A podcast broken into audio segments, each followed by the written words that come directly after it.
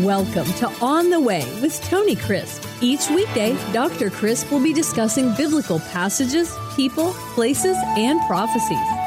Tune in daily to start your day right and deepen your understanding of how to better walk the way and enjoy the journey. Here's your host, Dr. Tony Crisp. Welcome to On the Way. This is Tony Crisp, and this is the 365 Bible reading plan. This is January the 13th, and we are in chapter 22 of Genesis. Genesis chapter 22. This is part two, the expanded podcast. We're back in Genesis chapter 22 and God has told Abraham to take his beloved son, his monogenes, his one of a kind son, the son of promise to the land of Moriah and to offer him as a burnt offering. That means that he would tie him up, build an altar, tie his son Isaac up, bind him, hence the binding of Isaac, and would slit his throat, bleed him as a sacrifice. The Bible says in verse 2 Then he, God said, Take now your son, your only son Isaac, whom you love, that special love for him, go to the land of Moriah. Now I must stop here and talk about Moriah, Moriah, as we say in English. Moriah is a compound word. This is very important. It is made up really of three words, the best I can research the linguistic roots of this word. No one is certain exactly what it is, and there's all kinds of speculation, but the definition is pretty much the same. Moriah means the place where God shall be seen, or the place where God will show himself, or the place where God will show up. Now, personally, let me just digress here and say, I don't like the term at all, so please don't say it around me. God showed up and showed out. That is, to me, almost vulgar. And let me tell you why. Showing out in the English language has the connotation of showing off. God doesn't have to show off. He just shows up. And when God shows up, that's enough. You don't have to add show out. That seems like slogan Christianity to me, of which I am pretty much sick of. And if I, in my own fleshly self, am sick of it, I'm sure God is. So those of you who know me, if you're around me and you say that and I look away, I'm being kind to you. Okay.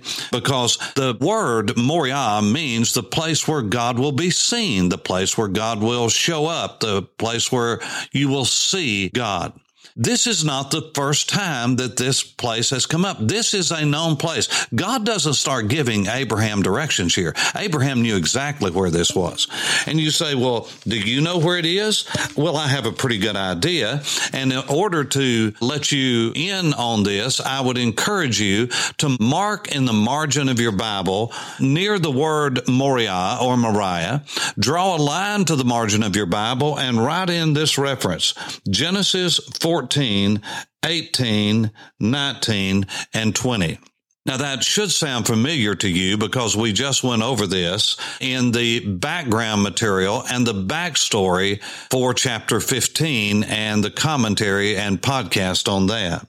Genesis 14, 18 is the story of Abram's meeting with Melchizedek. Melchi means king. Zedek means righteousness. Melchizedek, as we would say, means the king of righteousness.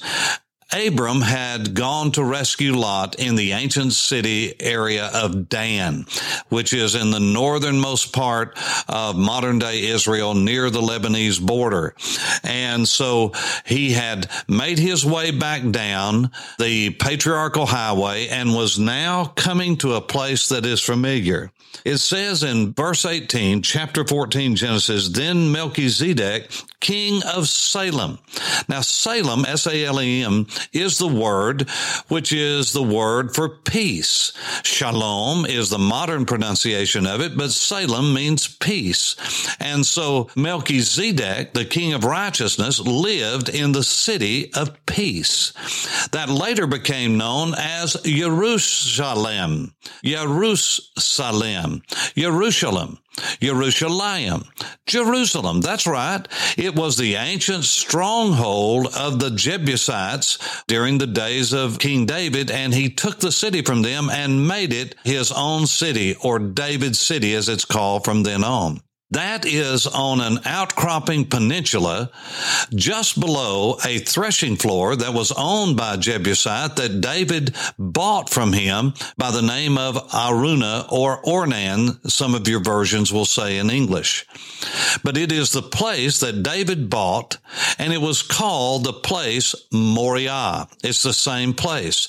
And it is a flat level place where later Solomon would build the temple, Zerubbabel would build the second temple, and it will be the place where the third temple will be built, maybe even a fourth that Jesus one day during the messianic age will reign from. Now don't let that third or fourth get you all worked up. We'll talk about that when we get into the New Testament. But Melchizedek was the king of Salem, and no doubt he was ministering from there because the Bible says that he was the priest of El Elyon, the Most High God. God, the God from above, the God from up. That's really what that means. El Elyon, the God from up there, the God that's high, the God that's exalted. And so, as you'll recall, Abraham gave tithes to honor God. He gave tithes to Melchizedek, the priest of the Most High God. And so this all happened. I believe it's clear that it was in the King's Dale or the Valley of Shaveh as it is mentioned earlier in verse 17. I believe, uh, after much research, that that is the Kidron Valley, the Eastern Valley, also called in the Bible the Valley of Jehoshaphat. That's where, according to the Lord Jesus, when he gave his sermon from on top of the Mount of Olives, overlooking this Eastern Valley and overlooking Mount Moriah, he said that will be the Valley of Jehoshaphat, Jehoshaphat, which means the place where God will judge. That is where all of the leaders of all the world will be brought to the Kidron Valley. Jesus will judge them in that valley, and they will give an account after seven years of unprecedented evil and crushing of the world, called in the Old Testament, in the Tanakh, a time of Jacob's trouble. Jesus called it the Megale Thlipsis, the great crushing, what we call the Great Tribulation. And it is there that those nations nations will be judged according to how they treated Israel during the days of the Great Tribulation and prior to that. This is where the saying is that I was in prison and you visited me. I was hungry and you fed me. I was thirsty and you gave me drink. And you did this. And they said, Well, where did we do this? We didn't see you, Lord. And he said, When you've done it unto these, the least of my brethren. Who's he talking about? The context is the Jewish people. We need to be good to the Jewish people. Why? Because they are the tool, the avenue, the people that God has chosen from Abraham onward to bring the word of God to us, to bring the Messiah to us, to bring him back to us. Jesus is not coming back to London. He's not coming back to Washington or New York. He's coming back to Jerusalem. He's coming back to Salem. He's coming back to the Mount of Olives just east of there and in that valley of Shaveh, according to the Gospel of Matthew, that's where he'll judge the nations. So Abraham is now in Jerusalem. He knew about it. I believe it was a sacred place from creation in another podcast. Maybe someday I can tell you why I believe. I believe that the foundation stone upon which the Holy of Holies sat in the first temple until it was taken away in the Babylonian captivity or taken up before the Babylonian captivity or taken away before the fall of Jerusalem in 586. I believe that's the very spot where God created Adam, and that's why it was sacred from time immemorial and in antiquity. It was already a holy place by the time Melchizedek was there in the 14th chapter of Genesis. The Bible says that God created Adam and then placed him in the garden. There's a lot more I could say here that we're just not ready to go into right now, but I can tell you that what I just said to you is my thoughts, my speculation. What the Bible says in Genesis 14 is not speculation. This is Mount Moriah, Mount Moriah. It is the place that is just above Jerusalem today and part of the city where Solomon would have built the temple. Now, back in Genesis chapter 22, verse 3, so Abraham rose early in the morning, saddled his donkey, took two of his young men with him, and Yitzchak his son. And he split the wood for the burnt offering, arose and went to the place, the place, that's Mount Moriah, according to verse 2. He went to the place of which God had told him. Then on the third day, that's how long it took them to come from uh, Beersheba. Then on the third day, Abraham lifted his eyes and saw that place. Uh, there again, a reference to a place, Moriah once, place twice.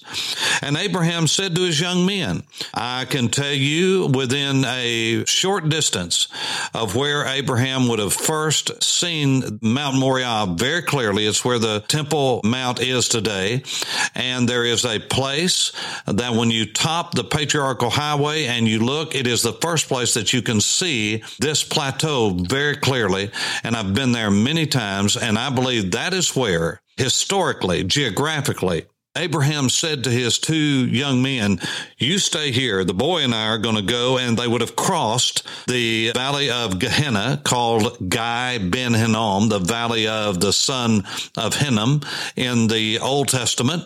It's called Gehenna in the New Testament. And we'll cover that when we get there and he would have gone perhaps even through the eastern valley once he came to where the central valley and the valley of Gehenna and the Kidron valley, the eastern valley would come together. I believe he would have more than likely walked up that eastern valley between the Mount of Olives and Moriah. He would have climbed a slope that is accessible there. And when they got there, he began to do what God had told him to do. Now on the way, on the way there, there. Abraham and Isaac were talking, and Isaac said, Father, something is missing here. We have the wood. You're carrying fire with you, the knife. It's all here, but where's the sacrifice? And Abraham said, My son, God will provide his sacrifice. And as Abraham took the wood of the burnt offering, laid it on Isaac, his son, and he had fire in his hand and a knife, and the two of them went together, and Isaac spoke this. The scripture says that after they got there, that they came to the place. There's that phrase again. They came to the place which God had told him. God had told him exactly where to go. And Abraham built an altar there and placed the wood in order. There was a certain way they did this. And he bound Isaac. This is the binding of Isaac. Can you imagine what that was like? I can't even imagine that and he laid him on the altar upon the wood.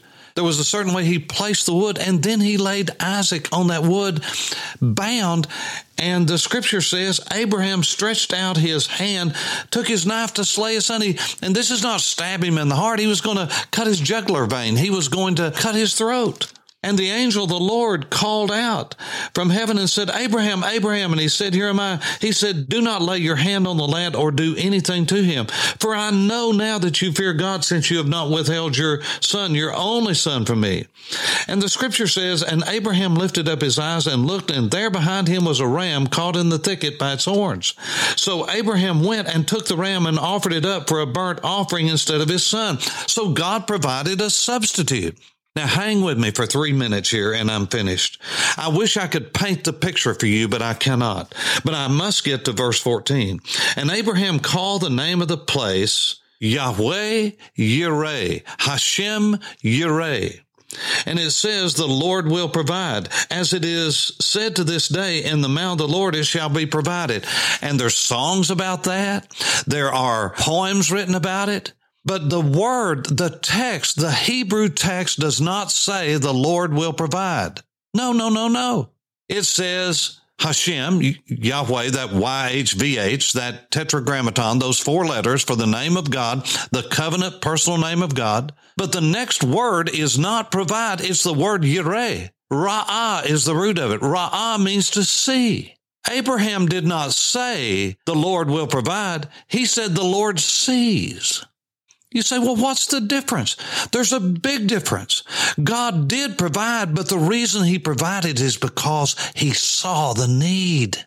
You see, God had his eye on Abram from the beginning. He had his eye on Abraham from the beginning. He had his eye on Isaac from the beginning. God knew what he was doing.